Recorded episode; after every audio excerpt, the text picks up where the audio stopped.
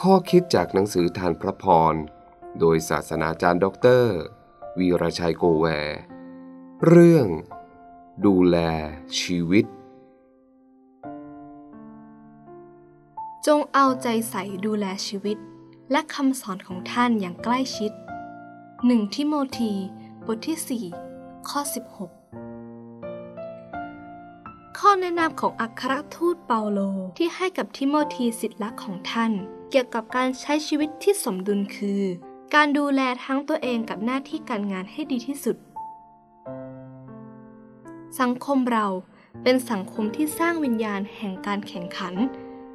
แต่ละบุคคลแต่ละบริษัท ทุ่มเทชีวิตให้กับการทำงาน จนไม่มีเวลากินเวลานอน แพ้ใครไม่ได้ เป็นรองไม่ได้ ต้องล้ำหน้าผู้อื่น ในโลกของนักธุรกิจคงไม่มีทางเลือกอื่นมากนัก เพราะถ้าไม่อยู่ข้างหน้า ในที่สุดก็จะถูกทิ้งไว้ข้างหลัง แต่ขณะที่ทุ่มเทกับการงาน เพื่อความได้เปรียบหรือความก้าวหน้า บางทีเราลืมการดูแลชีวิต สุขภาพ ปล่อยให้ร่างกายสุดโทรมให้ความเครียดในการทำงานทำลายสุขภาพ เราฝืนตัวเองด้วยการกินยาขยัน ยาบ้า ยานานาชนิด เพื่อบังคับร่างกายและสมองให้ทำงาน เขาได้ความสำเร็จชนะผู้อื่น แต่ก็ต้องแลกกับการเสียสุขภาพ ทั้งกายและจิต ที่แย่กว่านั้นคือ ลูกๆไม่ได้รับการเหลียวแล ถึงเวลาที่เราจะต้องหันมาสร้างความสมดุล ระหว่างหน้าที่การงานกับการดูแลเอาใจใส่ชีวิตส่วนตัวและครอบครัว ตัวเราคือต้นทุน เป็นตัวผลิตผลชีวิต เมื่อใดที่ตัวผลิตมีสุขภาพร่างกายและจิตสุดลง ผลผลิตของชีวิตจะหยุดลง ถ้าเราดูแลสุขภาพร่างกายดี จิตใจแจ่มใส มิตรภาพดี ผลผลิตก็จะออกมาได้ดีและยาวนาน ชีวิตหลายคนเป็นเหมือนรถบรรทุกที่หนักเกินพิกัด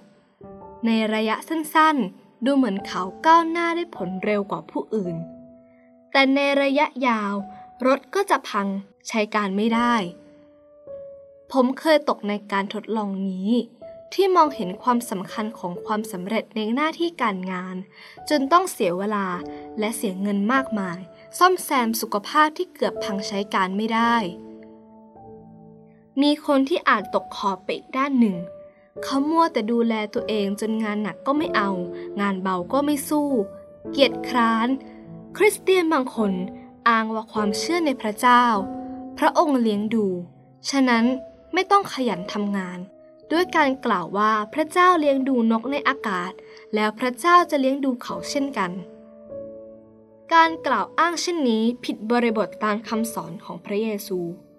การกล่าวอ้างเช่นนี้ผิดบริบทตามคำสอนของพระเยซู พระองค์เลี้ยงนกในอากาศ คือนกที่ขยันออกไปหาอาหาร พระองค์ไม่ได้เลี้ยงนกที่ขี้เกียจนอนอยู่แต่ในรังเท่านั้น พี่น้องที่รัก จงดูแลเอาใจใส่ชีวิต สุขภาพร่างกายอย่างเหมาะสม เพราะร่างกายของเราเป็นพระวิหารของพระเจ้า